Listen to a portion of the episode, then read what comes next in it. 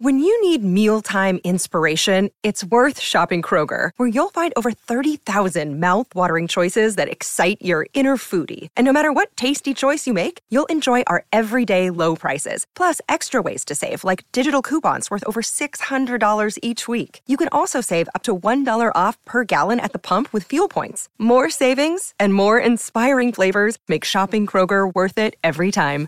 Kroger, fresh for everyone. Fuel restrictions apply. Houston, we have a podcast. Diving, diving deep, deep, diving deep into all things Texas, both on and off the field. Here's Sean Pendergast and Pro Football Hall of Famer, the General John McClain. Welcome, welcome to Utopia. Um, John, let's start with the good, the win today, and the effect on the standings, especially in light of some of the things going on here. Uh, you know, the, the, the Browns are about to lose, and the Steelers lost earlier today. Today was a good day for the Texans overall, but your initial thoughts, at least, on the game itself, the win over the Broncos today. Could have been even better if the Titans hadn't blown that overtime game in Nashville. They were unbeaten in Nashville. They had a lead in overtime, and they let Gardner Minshew go straight down, throw the winning touchdown pass. So now the AFC South has turned out to be a lot better than people thought with the Texans and Colts at seven behind five behind the Jaguars. And the game today, seven victories, most total combined total of the last two seasons, and uh, it was fun. That's that is eight consecutive games decided in the last 30 seconds, four of them with no time left on the clock. And today, ooh, they had nine seconds left. Yeah, well, and John, uh, and and and credit Jimmy Ward for coming up huge with the interception at the end. Derek Stingley Jr. with two huge picks in the second half. I'm sure their names are going to come up uh, a little bit later on when we do stock up and stock down on this thing.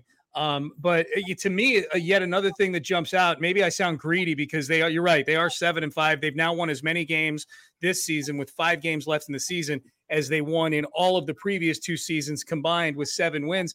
But this was another win, John, where I'm like, man, if if things just go a certain kind of way or they just mm, you know don't shoot themselves in the foot this game never should have been this close some of it wasn't their fault that was a horrible horrible call uh, by the officials to call uh, don't say anything else about it. Okay okay stock up stock down. But this there the texans left a lot of points on the field in the independent of that in the first half a lot of points left on the field. Cj stroud missed a little you know kind of a like a little looping screen to andrew beck down near the goal line. That could have been a touchdown, should have been a touchdown. And then um, missing John Metchie right at the end of the half uh, in the two minute drill there at the end of the half. They score, they, he hits Metchie, who was wide open, which was really good to see. Um, that, that John Metchie, just John Metchie getting open at this point is really important because I know we're going to talk about Tank Dell. Metchie's going to get some more snaps here in the future. They hit that play right there. It's 20 to 3, and it's curtains at halftime um, if they hit that play. So some missed opportunities. But as the Texans have done more often than not during this streak of these eight games that you're talking about, John, they find a way to win at the end of the game, and that is the really important thing in all this. Um, Dalton Schultz didn't play. Brevin Jordan stepped up. Tank Dell didn't have a catch, and yet Stroud still threw for 274 yards. Yep. It's amazing. Noah Brown didn't have a catch. He had two two targets. One he dropped. Robert Woods played, didn't even have a target, and yet he threw for 274 yards. And it's amazing the way players step up, and they're really going to have to step up with Tank Dell out. And defensively, they made some bad plays and ended up making some great plays. I thought, sure, as you mentioned, you get to the 11 and the 20 and the 20, and you don't score touchdowns. I thought it was going to bite them in the ass, and it almost did. It almost did. Um, before we get into stock, excuse me, stock up, stock down, John. Uh, the Tank Dell injury, boy, CJ Stroud. I know you're at the press conferences after the game. I only got to hear the audio, so you actually got to see it. Um, just listening to it and the long pauses from CJ Stroud when he was asked about Tank Dell. I think anybody who listens to this podcast who's a Texan fan knows that those two are very close, very close friends. Um, obviously, have an, an amazing connection on the field. And Tank Dell Eh, forget about the rookie label. He's become an impact wide receiver for this team. I think his absence probably factored in to some degree to their inability to move the football in the second half of this game. Or the only way they really did move the football throughout the game, more often than not, was just big chunk plays to Nico Collins, who had 190 of CJ Stroud's 270 yards passing. Um, but this Tank Dell injury sounds like it's a broken leg. It'll be, that'll be it for the year for him. Um, how do how do the Texans uh, overcome? How do the Texans try to I don't want to say replace Tank Dell because, as DeMeco Ryans said, you never replace Tank Dell. But how do they continue to maintain their productivity level without one of their best weapons? Yeah, he's got a fractured fibula. He'll have to have surgery. He should be back in plenty of time for next season. And you still have Nico Collins, Noah Brown, Robert Woods, John Metchie, uh, Dalton Schultz, and now Brevin Jordan averaged 21 yards a catch. He had the best game of his career. So they still have receivers, and that's a credit to what Nick Caserio did in the draft. And and uh, they've overcome every injury. There's only one player they can't afford to lose. And I say that Davis Mills comes in for one pass. He's two of two. He's got a great rating. Uh, last week, what is like one yard? Yeah. This week, one pass, 18 yards. So I've always thought if something did happen to Stroud, knock on wood, you know, Davis is really taken to Bobby Slowik in his offense. So as long as as long as Stroud's healthy, this offense is capable of moving the ball. But man, did they stink it up again against uh, running the ball? And I I I had so much hope for the running game. Now I don't even know why they run the ball.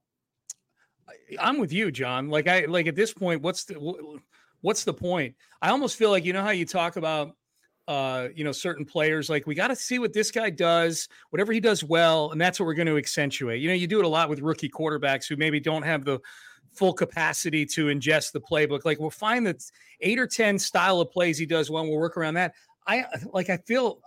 I almost feel like Bobby Slowik's at the point, like, okay, we need to find what this offensive line does well, and then call plays for that. Because I can tell you right now, the plays that don't work are anything where you're running between the tackles. Does not work. This was a bad run defense, John.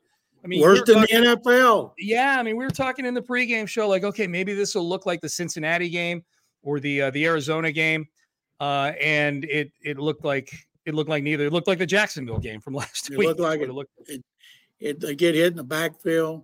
Uh, know, I've got a, st- a, stock down. I'm gonna save it, but uh, one of the things they might as well. It's like the run and shoot they used to throw all the time and the linemen will always back up for passing. So the running backs get a thousand yards on draw plays because yeah. they were never ready because the the offensive line was backing up. And that's almost to what they become here because the running game. I don't know. Yeah, I keep saying they're not going to win. Hell, they're seven and five, and they've overcome yeah. so many things. That's a testimonial to DeMeco Ryans and his coaches. Yeah, well, the only big play they had running the ball today, John, was on first and twenty-five. Uh, you know, and, and the, the the Broncos aren't lined up thinking they're going to. Was that the twenty-two yard game? Yes, yeah, they went from first and twenty-five to second and three.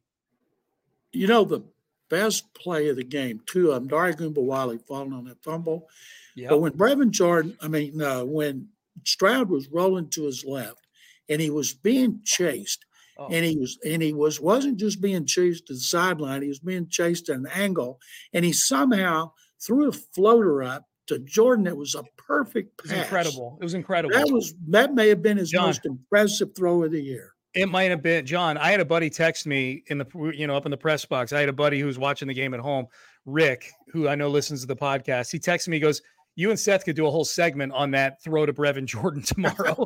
like it was that remarkable. It was. Yes. It, it, shows up in the box score as probably like a ten or twelve yard pass to Brevin Jordan. But man, when you watch that like that, he is just special, man. Like he is special no doubt. Um, I keep worrying the way they're protecting him right now, five yeah. sacks, and those guys don't get touched on blitzes. That somebody is going to hurt him, and when he goes out, everybody's holding their breath. That's two times now that he's gone out to come right back.